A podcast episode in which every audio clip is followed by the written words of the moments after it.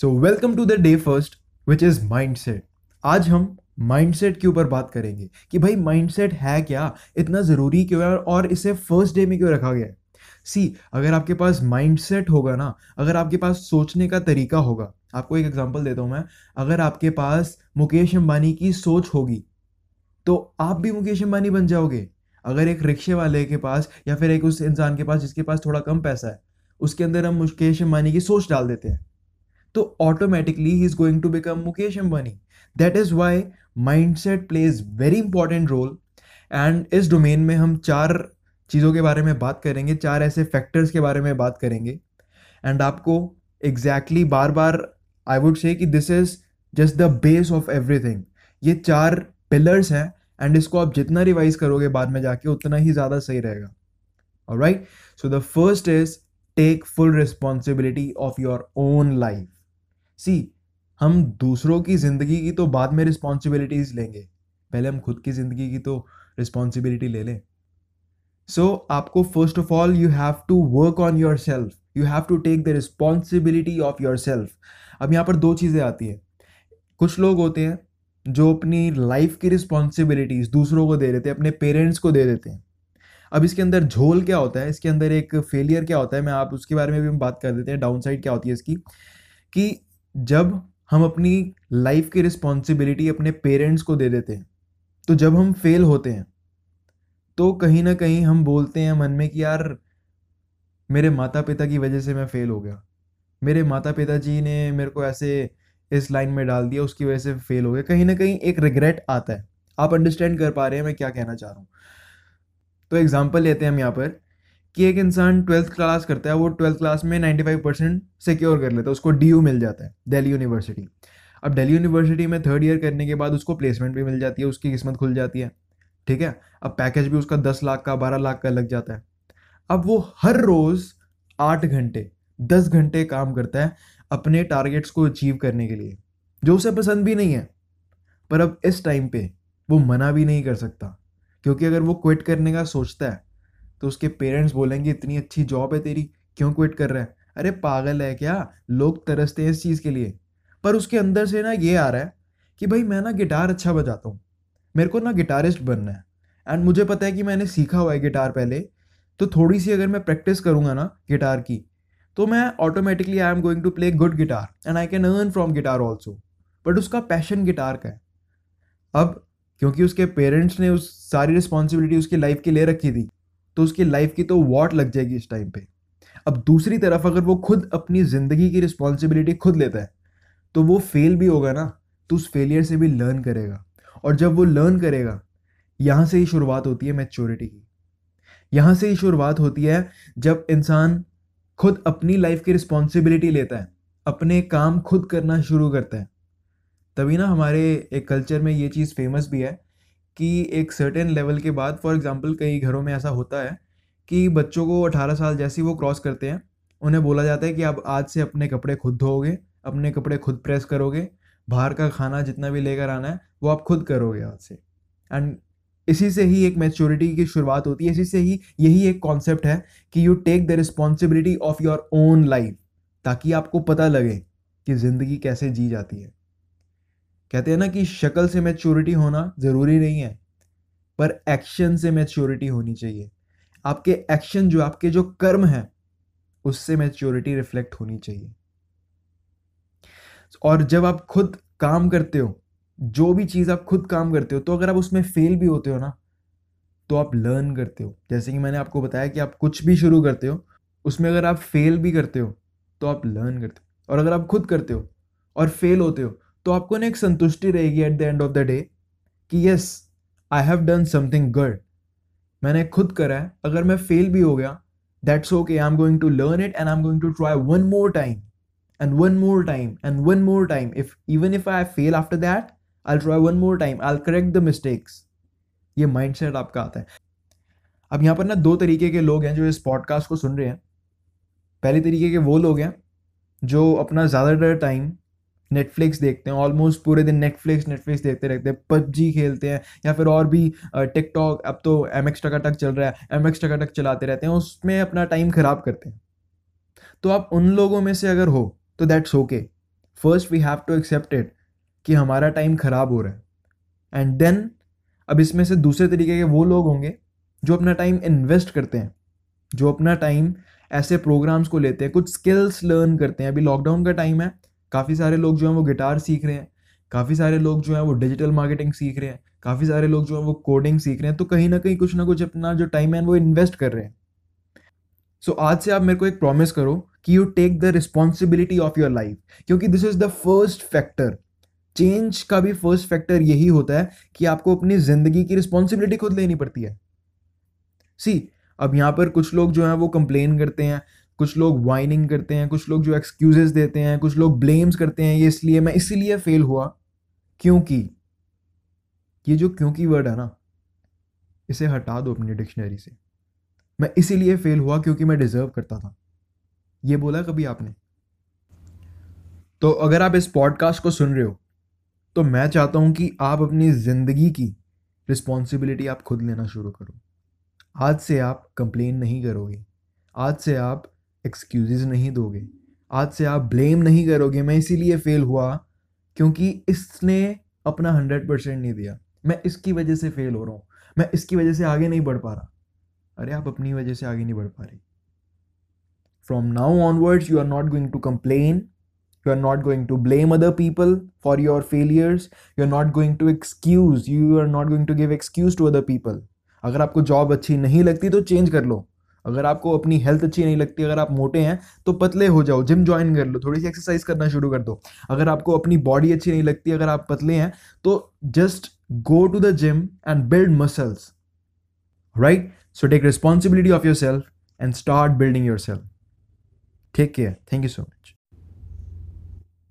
एक बार एक इंसान अपनी ज़िंदगी में परेशानियों से जूझ रहा होता है, वो एक बाबा के पास जाता है, उस बाबा से अपनी परेशानियों का समाधान मांगता है. अब बाबा उसकी परेशानियों को सुनते हैं, तो वो थोड़ी देर बाद अपने बैग में से एक पत्थर को निकालते हैं और उस इंसान को दे देते हैं और बोलते हैं कि जब भी तुम्हें अपनी ज़िंदगी में परेशानी आई अगली बार तो इस पत्थर को देखना और तुम भगवान को याद करना. अब ऐसे ही करता है, वो पत्थर लेता है और निकल जाता है. अगली बार जब भी परेशानी आती है ज़िंदगी में, वो सेम चीज़ जैसे बाबा जी ने बोला होता है वो वैसे ही करता है. वो पत्थर को देखता है और वो भगवान को प्रे करता है. अब समय निकलता रहता है, महीने निकल जाते हैं, साल निकल जाते हैं. जब उसकी ऑलमोस्ट सारी परेशानियां ख़त्म हो जाती है तो उसके दिमाग में एक बार थॉट आता है. जब वो अपने घर में बैठा होता है तो उसके दिमाग में एक थॉट आता है कि मैं उस पत्थर को देखना चाहूँगा जिसकी वजह से मेरी ज़िंदगी में परेशानियाँ ख़त्म हो गई. तो वो अपनी वाइफ को बुलाता है और अपनी वाइफ को बोलता है कि वो पत्थर कहाँ पर है जैसे जब मेरी ज़िंदगी में बुरा टाइम चल रहा था, जिस पत्थर ने मेरी काफ़ी हेल्प करी थी. तो वो कोट लेकर आती है, जिस पत्थर के अंदर जिस कोट के अंदर उस पत्थर को रखा होता है, वो कोट देती है उसको और कोट से वो बाहर निकालता है वो इंसान पत्थर. अब जैसे ही वो रुमाल को खोलता है तो वो देखता है कि ये पत्थर तो वो है ही नहीं. अब अपनी वाइफ से पूछता है कि ये तो पत्थर है ही नहीं जो मेरे पास था. तो उसकी वाइफ बोलती है कि एक बार आप जब बाहर से आए थे तो आपने उस पत्थर को ना टेबल पर रख दिया था. अब जब टेबल पर आपने रखा था तो उतने में ही हमारे बच्चे आए, वो उस पत्थर से खेलने लग गए और खेल खेल में ही उन्होंने पत्थर को बाहर फेंक दिया बालकनी से. अब जैसे ही पत्थर को बालकनी से बाहर फेंका तो मैं भाग कर गई नीचे, तो मैंने बहुत ढूंढा, मेरे को पत्थर नहीं मिला, पर मुझे उसके जैसा दिखने वाला एक पत्थर मिल गया. तो मैं उस पत्थर को लेकर आई और मैंने उस वाइट रुमाल के अंदर डाल के उस पत्थर को रख दिया. तो वो इंसान सोचता है कि पत्थर मेरी प्रॉब्लम्स नहीं सॉल्व कर रहा था, मेरा बिलीफ उस पत्थर के अंदर, उसने मेरी सारी प्रॉब्लम्स को सॉल्व करें. आप देखते हैं कि ज़िंदगी में ना किसी की भी ऑब्जेक्टिव रियलिटी नहीं होती, ऑब्जेक्टिव रियलिटी किसी की नहीं होती. कहने का मतलब है कि हर एक इंसान जो है उसकी रियलिटी वो डिफरेंट है, हर एक इंसान अलग तरीके से सोचता है, हर एक इंसान के अलग बिलीफ हैं, हर एक इंसान के अलग पर्सपेक्टिव है, अलग पॉइंट ऑफ व्यू है. एंड उसी पॉइंट ऑफ व्यू के हिसाब से, उसी पॉइंट ऑफ व्यू के आधार पर उसकी ज़िंदगी की रियलिटी जो है वो डिफाइन होती है. आप देखते हो कि बचपन में हम बहुत सारे सपने देखते थे. कुछ लोग सोचते थे कि मुझे बड़े होके क्रिकेटर बनना है, कुछ लोग सोचते होंगे कि मुझे बड़े होके साइंटिस्ट बनना है, किसी को म्यूजिशियन बनना है, किसी को आर्ट में जाना है. पर जैसे जैसे लोग बड़े होते हैं, जैसे जैसे हम पंद्रह सोलह सत्रह अठारह उन्नीस साल के होते हैं, तो हम दूसरे लोगों की रियलिटी में आने लगते हैं. जैसे दूसरे लोग सोचते हैं हम वैसा सोचने लग देते हैं. अब ज़्यादातर जो लोग हैं वो हमारे आसपास जो सोचते हैं वो ये सोचते हैं कि ज़िंदगी में आगे बढ़ना ना, तरक्की करना बहुत मुश्किल चीज़ है ज़िंदगी में। मतलब वही लोग तरक्की कर पाते हैं। कुछ लोग तो ऐसे भी बोलते हैं कि दस लाख में से एक इंसान जो है वो आगे बढ़ पाता है। सोच है अपनी, अपना अपना अपना बिलीफ है लोगों का। तो आपको क्या लगता है, क्या आप भी ऐसा सोचते हो कि दस लाख में से सिर्फ एक इंसान जो होता है वो आगे बढ़ पाता है? अगर आप ऐसा सोचते हो तो आप मुझे कमेंट करके ज़रूर बताइए। अब हम बात करेंगे प्लेसिबो इफेक्ट की। आपको पता है एक ना स्टडी हुई थी, जिस स्टडी के बाद डिस्कवर किया गया कि आपको पता है एक ना स्टडी हुई थी और उस स्टडी के बाद डिस्कवर किया गया कि what is placebo effect, placebo effect क्या होता है। तो स्टडी में उस डॉक्टर ने दो बैच बनाए, दोनों बैचों को दोनों बैचों में जो लोग थे, जो पेशेंट थे, उनको एक्चुअल में प्रॉब्लम थी। अब हुआ क्या कि एक बैच में उसने असली दवाई दी और सब लोग ठीक हो गए, और दूसरे बैच में उस डॉक्टर ने नकली दवाई दी, उसने मीठी मीठी गोली दे दी, मतलब जो गोलियां होती है ना होम्योपैथी की, वैसी गोली दे दी, और उनको बोला गया कि इससे आपका जो डिजीज़ है वो बहुत जल्दी क्योर होगा। तो पेशेंट लोग जो थे उन्होंने मान लिया, तो उन्होंने वो कंज्यूम कर ली। अब हैरानी की बात यह है कि वो मीठी गोली खाकर जिस पे उन पेशेंट्स को बिलीव था, जस्ट बिकॉज उन पेशेंट्स को बिलीव था कि इस दवाई से हम सही हो जाएंगे। बिलीफ सिस्टम यहाँ तक काम करता है। अब बिलीफ आता कैसे है, लेट मी टेल यू। आप फॉर एग्जांपल आपने डिसाइड कर लिया कि आप कुक बनोगे, आप कुकिंग करोगे, आप शेफ़ बनोगे, आपने डिसाइड कर लिया। सो जितना ज़्यादा आप पढ़ना शुरू करोगे, जितना ज़्यादा आप उसके बारे में नॉलेज लेना शुरू करोगे, तो आपको एक बिलीफ मिलेगा, यहाँ पर आपको एक थाट मिलेगा कि हाँ अगर वो इंसान कर सकता है तो मैं भी कर सकता हूँ। यहाँ पर बिलीफ बनता है, यहाँ से एक बिलीव बनता है। और क्या कर सकते हो आप, जितना ज़्यादा सुनोगे, ऐसे लोगों को आप सुनना शुरू करोगे जो लोग ऑलरेडी आपकी फील्ड में सक्सेसफुल हैं, या फिर जो लोग ऑलरेडी शेफ़ बन चुके हैं, आप उन लोगों को सुनोगे और उनके इंटरव्यूज़ देखोगे आप यूट्यूब पे, तो ऑलरेडी आपको एक जो आपका बिलीफ है वो स्ट्रांग होगा।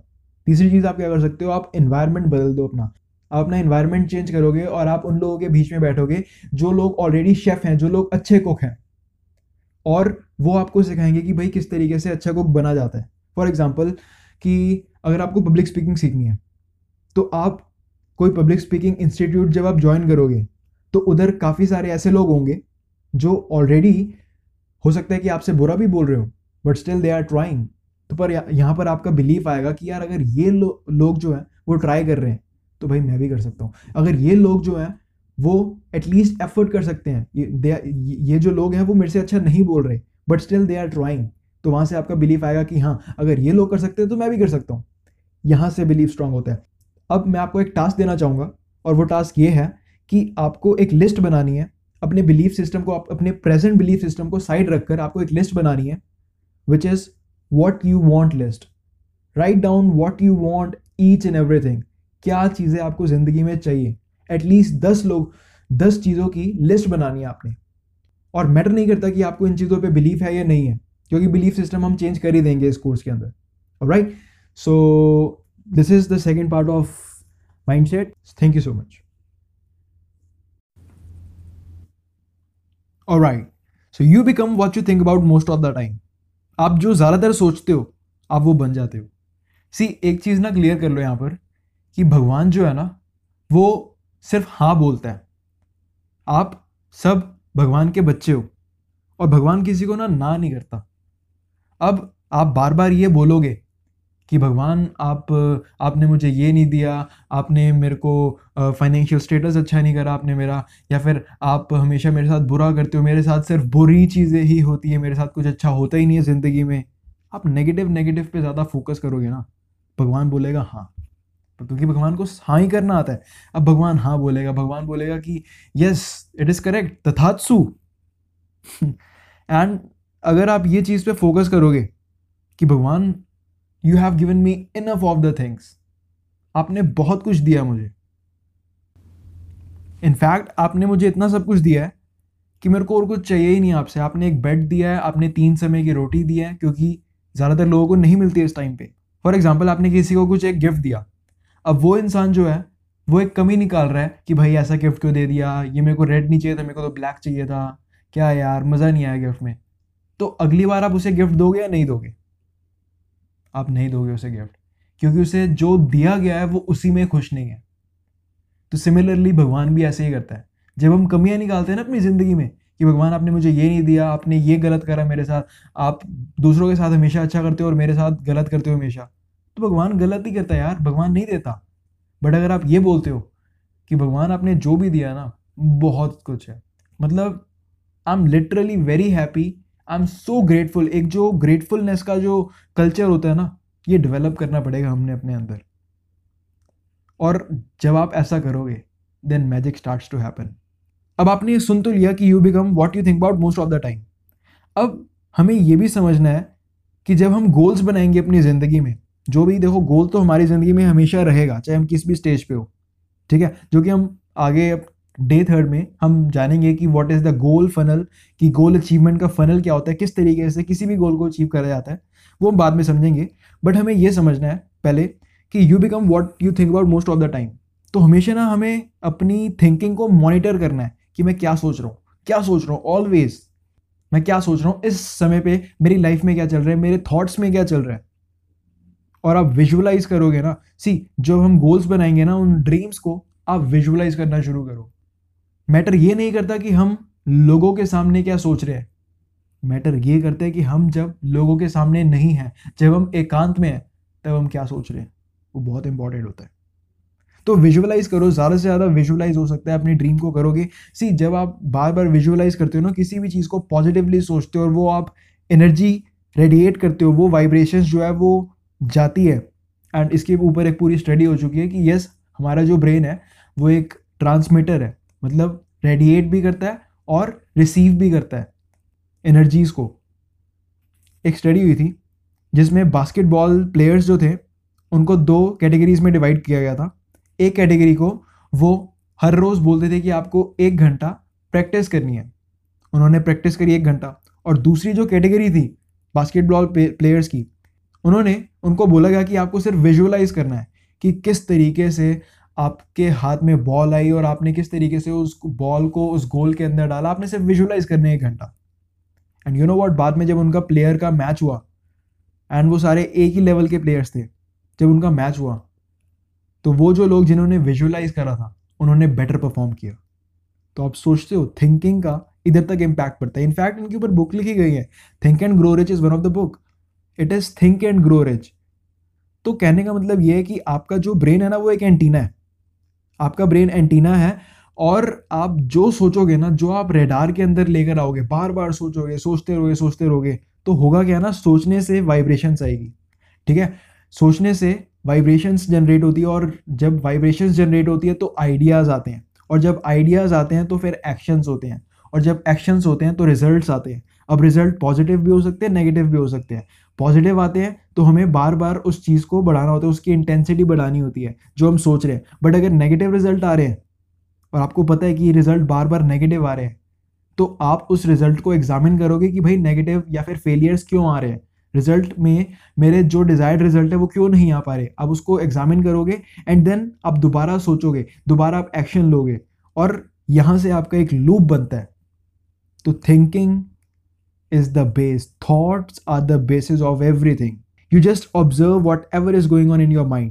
आप ऑब्जर्व करो कि क्या चल रहा है इस दिमाग में, जब भी आप खाली बैठे होते तो किस चीज़ के बारे में मैं ज़्यादा सोच रहा हूँ, और जैसे ही आपको कुछ लगे कि यार ये चीज़ जो है वो मेरे को बेनिफिट नहीं देगी, ये चीज़ जो है वो नेगेटिव है, उसको रिप्लेस करो। हमारा दिमाग जो है ना रिप्लेसमेंट में काम करता है, आप थाट्स को ना डिलीट नहीं कर सकते, आप उसे रिप्लेस ज़रूर कर सकते हो. So just monitor and observe whatever you are thinking and go for the next video. Thank you so much.